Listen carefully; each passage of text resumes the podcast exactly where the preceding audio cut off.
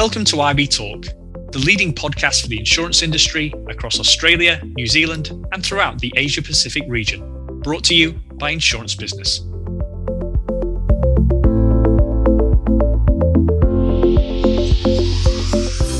Hello and welcome back to IB Talk. I'm Danny Wood, news editor of Insurance Business Australia.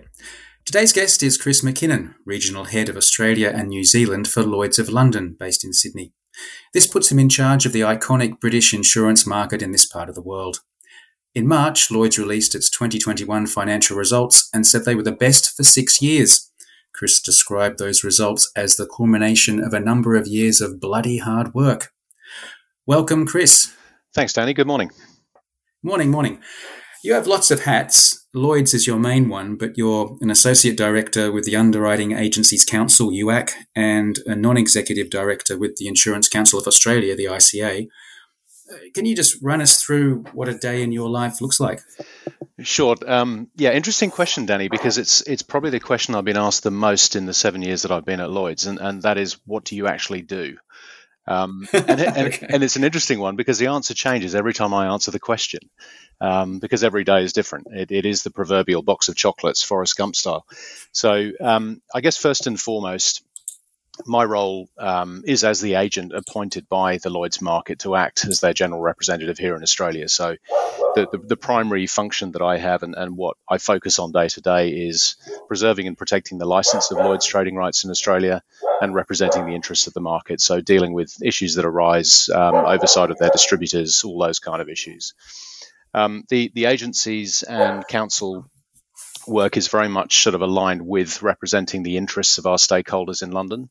Uh, in fact, you missed one off my list of things that I do, and that is the New Zealand United, um, Underwriting Agencies Council as well. Oh, don't want to miss out New Zealand. No, no, absolutely. So, look, it's an important um, stepping stone for us. We, have got around 140 cover holders in Australia distributing Lloyd's products, and about 35 in New Zealand. So, it's, it, it is an important market for us. So, the UAC role is, is, sort of sit as a non-exec, non-voting director on the board to, to represent the interests of, um, you know, the Lloyd's cover holders who are members of the UAC um, to help sort of promote and, and develop their business.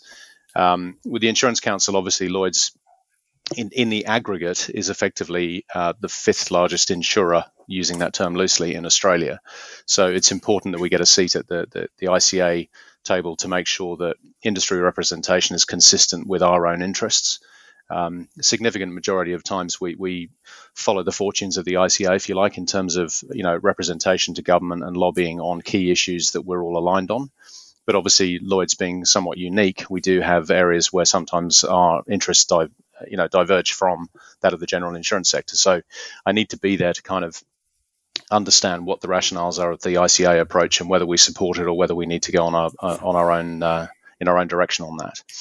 Mm, can I can I ask you a question sure, on that? Because uh, where do you where do you see um, some of the interests that you might have diverging or possibly diverging with a group like the ICA? I mean, where are the areas that you discuss most fervently? I suppose. Yeah, sure. Look, I mean, I, I think the reality is it's a, a, lot of the regulatory reform we've seen come through since the the Hayne Royal Commission. Um, the industry has obviously had certain views about you know working with Treasury or, or ASIC or APRA about um, you know how those those pieces of legislation or regulation are going to be drafted, even things like the General Insurance Code of Practice. Now, Lloyd's doesn't naturally fit into a lot of that framework because, as you're probably well aware, we have our own section under the Insurance Act, um, which which sort of sets out a, a, slightly different and varied framework for Lloyd's because of the unique nature of our capital providers. So, you know, in circumstances where an ICA approach on a particular piece of legislation will work for the significant majority of the industry, but would in effect preclude Lloyd's from trading in Australia, then we need to actually seek um, exemptions from Treasury or from uh, you know the appropriate regulator to ensure that you know our interests and our trading position is not compromised here, so that we can continue to provide the level of support we do. It's not in anyone's interest to, to, to regulate us out of the market because obviously there'll end up being uh, you know further gaps and weaknesses within uh, within the marketplace. Do you ever get much pushback on your bid for exclusions, or, or is it more or less accepted that Lloyd's is important enough that it deserves to have this quite distinct position in the market? It's a little bit of both. I mean, the interesting thing is that um, you know governments come and go, regulators come and go. Lloyd's has kind of done things the same way for 335 years now. So um, we we do tend to find that where there is a, a, reform coming through, and we have to to try and negotiate our position with um, a regulator or a government body, we, we often come up against um, people in that organisation who don't really have an understanding of Lloyd's because they've never had an exposure. So we do quite often have to sort of start at ground zero, if you like, and, and start building up their knowledge. You know, quite often we start with a little bit of reluctance to to look at any kind of variations but I have to say, you know, some of the regulators that we work with closely mm. have been superbly supportive of us. So APRA, for example, we work very closely with. They understand Lloyd's inside out. They understand the importance of Lloyd's to the market. So where we might be having a, an issue in terms of challenging a situation with, say, Treasury, APRA will quite often, you know, just stick up their hand and say, "Hey guys, we we understand these people, and they're really important for the market, and they're very well regulated and structured. So let's let's work with them." So we, we've, you know, the last three years. Um, four years now post Hayne Royal Commission outcomes has been challenging, but we we're in a great position. We we think that we haven't had to compromise our trading rights in Australia at all. We've had to, you know, work really hard to maintain our own standards and make sure we are on a level playing field with the local market in terms of prudential standards versus Lloyd's minimum standards. But we're there, so um, you know the regulators are quite comfortable with us at the moment in terms of what we're doing, and I think we're uh, we're in a really good position for trading forward. Can I ask you to get specific and give an example of you know, a piece of legislation where Lloyd's needed to sort of be outside of it in order to continue existing as you as you do? I mean, presumably something like the, the code of practice for brokers isn't something that you need to no i mean separate from, i mean obviously we're, we're not in the in the um, you know the broking space so that's not so much of an issue for us. But um, technically anybody that is in the business of making decisions around claim has to have an afsl now right for claims handling.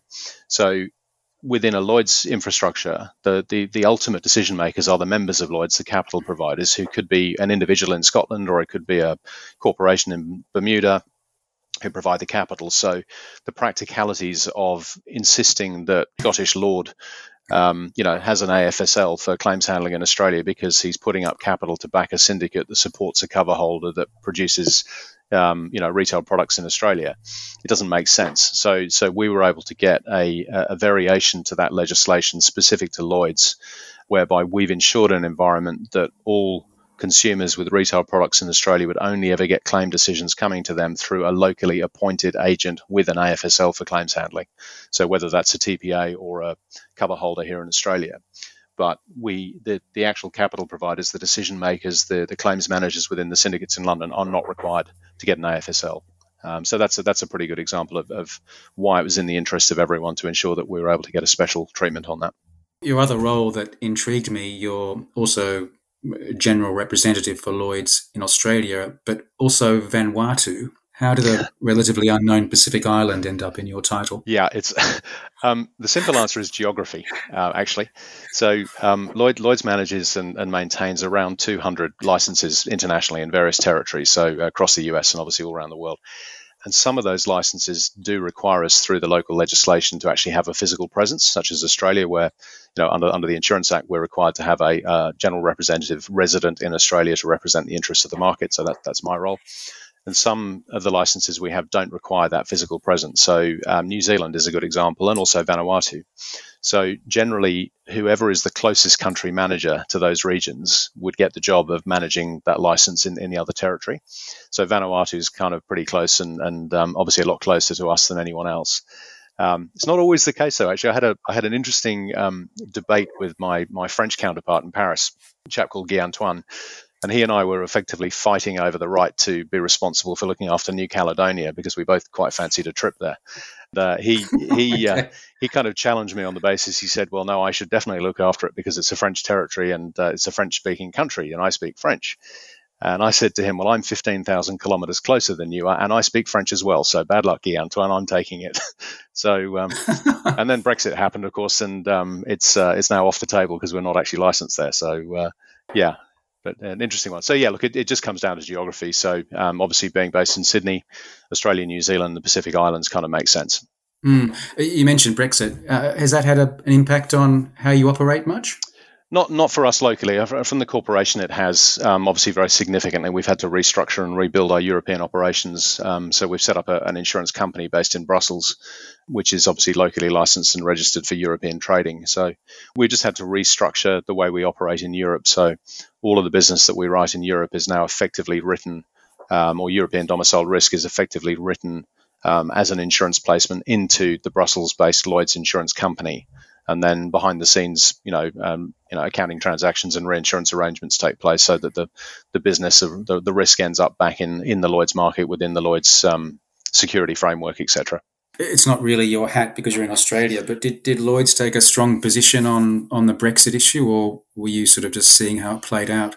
Look, we were seeing how it played out. We, we try and avoid getting involved in politics. We, we were well prepared for it. We'd actually started prepping a, a Brexit strategy on the basis that it could go through some, I think, 12, 18 months prior to the vote happening. But I don't think there was any expectation that the uh, uh, the Brexit would actually happen. But when it did, we were actually ready to, to start moving. We'd done a lot of prep work, as, as we tend to have to do with these things. How's COVID impacted you? Are you working remotely as we speak, or are you sort of back in Sydney? We've sort of adopted a hybrid model as, uh, as soon as the pandemic started. The Corporation of Lloyd's here in Australia, we've got a relatively small team. We're only 13 people overseeing this region, and everyone in that team is a specialist. So that we, we don't have a lot of um, sort of young, inexperienced up and comers. We, we tend to just employ people that can crack on with the job. So the hybrid model's been fine for us. We we uh, a very strong unit. We work very closely together. We have regular catch ups we do have an office in Sydney, so so Sydney's the, the home base where we've actually been for it's our 25th anniversary in, in Sydney next year, actually. But with that hybrid model, out of the 13, we generally have seven or eight um, in the office, three to four days a week. We've got one of our colleagues actually now living permanently on the Gold Coast and working from there. One's based in Perth, and this one on this call tries to spend as much time in the Hunter Valley as possible, which is where home is for me.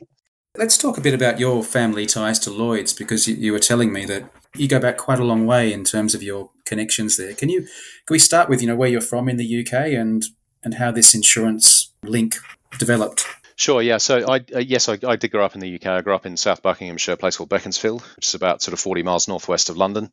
Uh, went to school in the UK. Found my way into the insurance industry. As you said, it's a, I have a genetic disposition for insurance. My whole family's been in the industry for I think, well, six generations now, actually, because both my children are now in the industry in Sydney as well. So I, I sort of kind of grew up with insurance around the, the, you know, the Sunday lunch table with the family. My brother and, and sister both ended up going into insurance. I followed them into it, fell in love with it as an industry, just thoroughly enjoyed every aspect of the, you know, engagement with people and, and, um, you know the variety of the work you get to do and the activities you get to do is, is just very different from being just chained to a desk so yeah, it's um, I, I came out uh, to Australia on a one-year secondment in uh, about 1989 and never never went back for a, for a long period of time. So just um, Australia was a, somewhere I felt just much closer to, to to the business because you were closer to the risk. London to me was was a lot of moving paper around and looking at sort of um, information about risks, but not really seeing or understanding the tangible exposures that you were actually working on. So I, I loved coming out to Australia and, and actually getting to go and see you know physical risks and going out to a copper mine out in western New South Wales and um, you know crawling over a Russian submarine in Darling Harbour, um, trying to arrange insurance for that. So it just it became it became much more tangible. No oligarchs yachts, hopefully, just the just the submarine. Just the submarine. Yes, one of the uh, the, the uh, leftovers from Glasnost and Perestroika, all uh, sort of leased it and shipped it out here as an exhibit at the Maritime Museum. The six generations at Lloyd's that that's that's incredible. That must almost take you back to I mean not quite, but I mean how far how far does it go back, and who who was the first relative who started this family trend? Sure. So um, it, it, goes it goes back to about 1870, which is roughly when the, the Lloyd's Act came in. So it was actually right at the start of the sort of the, the modern day image of, that we see of Lloyd's, where it's incorporated as a society and, and has its own Act of Parliament, etc. So yeah, Benjamin Thomas Mackinnon was uh, was underwriting in the 1870s. He retired in about 1904, I think. Um, so he was my great great grandfather. My great grandfather Norman had his own insurance brokerage in Lloyd's, so Mackinnon and Company, that sold to Alexander Howden in 1911. So I had a good chat with David Howden about that the other day. And uh, Norman's brother, who is my great great uncle, uh, was uh, Sir Percy Mackinnon, who was actually chairman of Lloyd's five times through the 1920s and 30s. And he was the chairman of Lloyd's at the time that they actually brought in the formalization of the central fund. So really kind of the, the architect or the uh, uh, you know the instigator of the the chain of security at Lloyd's, which I always find quite interesting. Um, and then Norman's. Why, why is that interesting? I, why is that interesting to you? Well, it was a, it was a definitive moment for Lloyd's where where we mutualised the society so that you know any policy written at Lloyd's shares the same level of protection and therefore that financial security that a lot of other insurers can't provide. So even if a single syndicate a, a single syndicate falls over, uh, and runs out of funds, there is a central fund that is there for the benefit of all Lloyd's policyholders. Um, and it's one of the unique propositions that the Lloyd's market has, you know, in the world of insurance that we've never failed to pay a valid claim uh, through financial, uh, you know, resource issues because we're well capitalized with this central fund. Um, it actually got put in place because one of the um, in in the 1920s, I think it was, there was an underwriter called Stanley Harrison who'd, who'd run up a, a, huge amount of debt on a motor credit type deal that was all very new at the time because motor vehicles were quite new, and he ran up about a 300,000 pound debt, which he couldn't pay. And he, he went cap in hand to the chairman of Lloyd's at the time, the, the Sir Percy's predecessor, who was Raymond Sturge, and um, he basically said to him, "Look, I, I cocked up and I can't pay these bills. Sorry." Um, and Raymond Sturge called the, the, the underwriting members of Lloyd's together and made a pretty strong statement that if the market didn't come together and satisfy Harrison's debts, then the market would never recover its reputation. So all of the underwriting members at Lloyd's at the time put their hand in their pocket and contributed to pay off Harrison's debts in proportion to how much premium they were writing. Um, and that was really kind of the, the the, the reactive approach to um, you know, mutual exposures. And then four years, five years later, the, the, central fund was formally instigated where every syndicate member would actually contribute a, a, small percentage of the premiums they wrote into a central pot to prevent such issues happening in the future and be able to pay them off. So it was just quite a quite a um, um, you know definitive moment in time in the history of Lloyd's, I guess. Mm, it's it's, it's uh, it almost sounds like quite a, a socialist method from quite a capitalist organisation. that's that's one way of looking at it, or, or uh, treating treat, treating customers fairly would be another way of looking at it.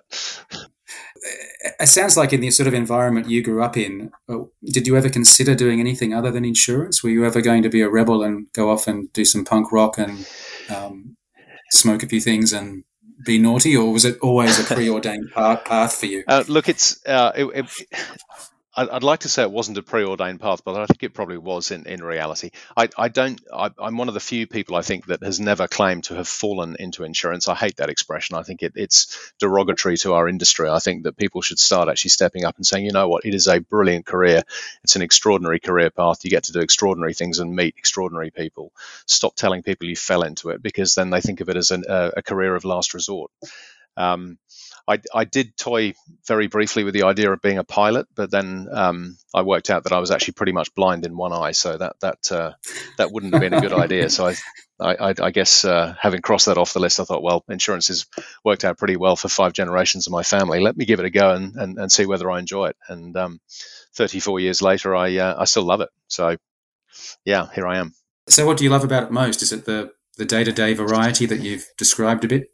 Yeah, look, it's I, I, love the fact that it is such a people business, and I, and I think we've all probably suffered a bit over the last couple of years with COVID that that there's this sort of um, pent up frustration about people wanting to get out and about and see people, engage, and have a coffee and just have a chat and do some deals face to face rather than the you know the the email and uh, video calls, which seems to have just dominated our lives for the last few years. You know, if you're an accountant, right, you sit there and you look at numbers all day every day. If you're in the insurance industry, you are looking at risk, but you're looking at physical risk, financial risk, intangible risk, marine risk. You know, you're, you're looking at natural disasters. You, you, have just got a, such a broad spectrum of opportunity to really forge a career path and, and pursue a passion. So if you have any passion about anything in life, you can you can pursue that through the insurance industry with a, with a professional career. How do you see the, the current challenges facing the industry? When, when we spoke about Lloyd's results, you were pretty upbeat. They were the best results for six years. Yeah. Um, bloody hard work was was what helped those results get where they got. But you've been in the industry a long time, and there are some pretty critical issues facing everybody: unaffordable insurance in some sectors, the you know the climate risks. Are these sort of the worst problems that the industry's had to face ever? Would you say? Um, no, I, I, don't. I don't think so. I think if we look back in time, there's always something, um, you know, something major that's going on um, at any given point in time in history, which at the time seems to be the most complicated and challenging thing uh, that's ever been. And, and I think, you know, one of the great things about the insurance industry is I, I like to say that our job is to solve pre, solve problems that people don't yet know they've got. So we've we've got to do this future gazing and think about these issues and come up with, you know, support mechanisms to help society and, and, communities transition. So what we're seeing now with flooding in eastern New South Wales and fires, I mean, you know, Dorothea Mackellar was like a land of sweeping plains and flooding rains. Um, it, it, it's it's always been that way. It's just different because human intervention, I guess, in terms of creating more challenges emanating from climate risk, the fact that we've decided to build most of our properties in Australia within you know 100 kilometers of the coast which is eroding and causing problems there will always be the next wave of problem. I, I, think right quite frankly at the moment i think there are probably from an industry perspective there are less issues on the table now than there have been for the last few years. They're still really important and they're still really challenging.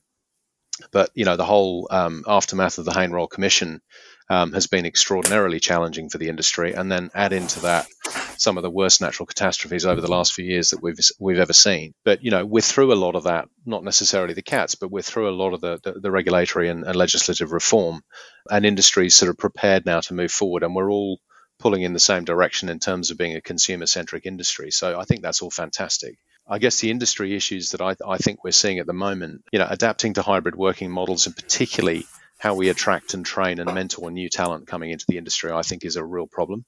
Most of my generation learned through osmosis, right? You turn up at the job and you sit next to somebody and you follow them around and you you, you learn from them.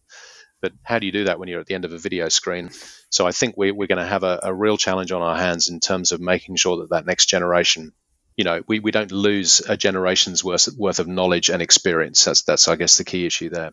The second thing in terms of industry is a major challenge at the moment is we need to work really closely with government, whichever one that may be, to simplify what is a massively overcomplicated legislative and regulatory environment um, that has sort of been brought into effect by overlapping and, and overlinking legislation and, and changes over the last few years but at the same time then preserving the intent of, a, of this consumer centric industry I talked about. So I guess from a from a bigger picture global challenges we're looking at, obviously you mentioned climate change, natural disaster management. Um, our reputation as an industry, I think, is a constant challenge because, you know, nobody will ever publish a good news story about the insurance industry, certainly not on primetime television. So how do we change the mm-hmm. rhetoric? How do we change, you know, the perception of the good that, that the insurance industry does in the community and helping rebuild, you know, from post disaster?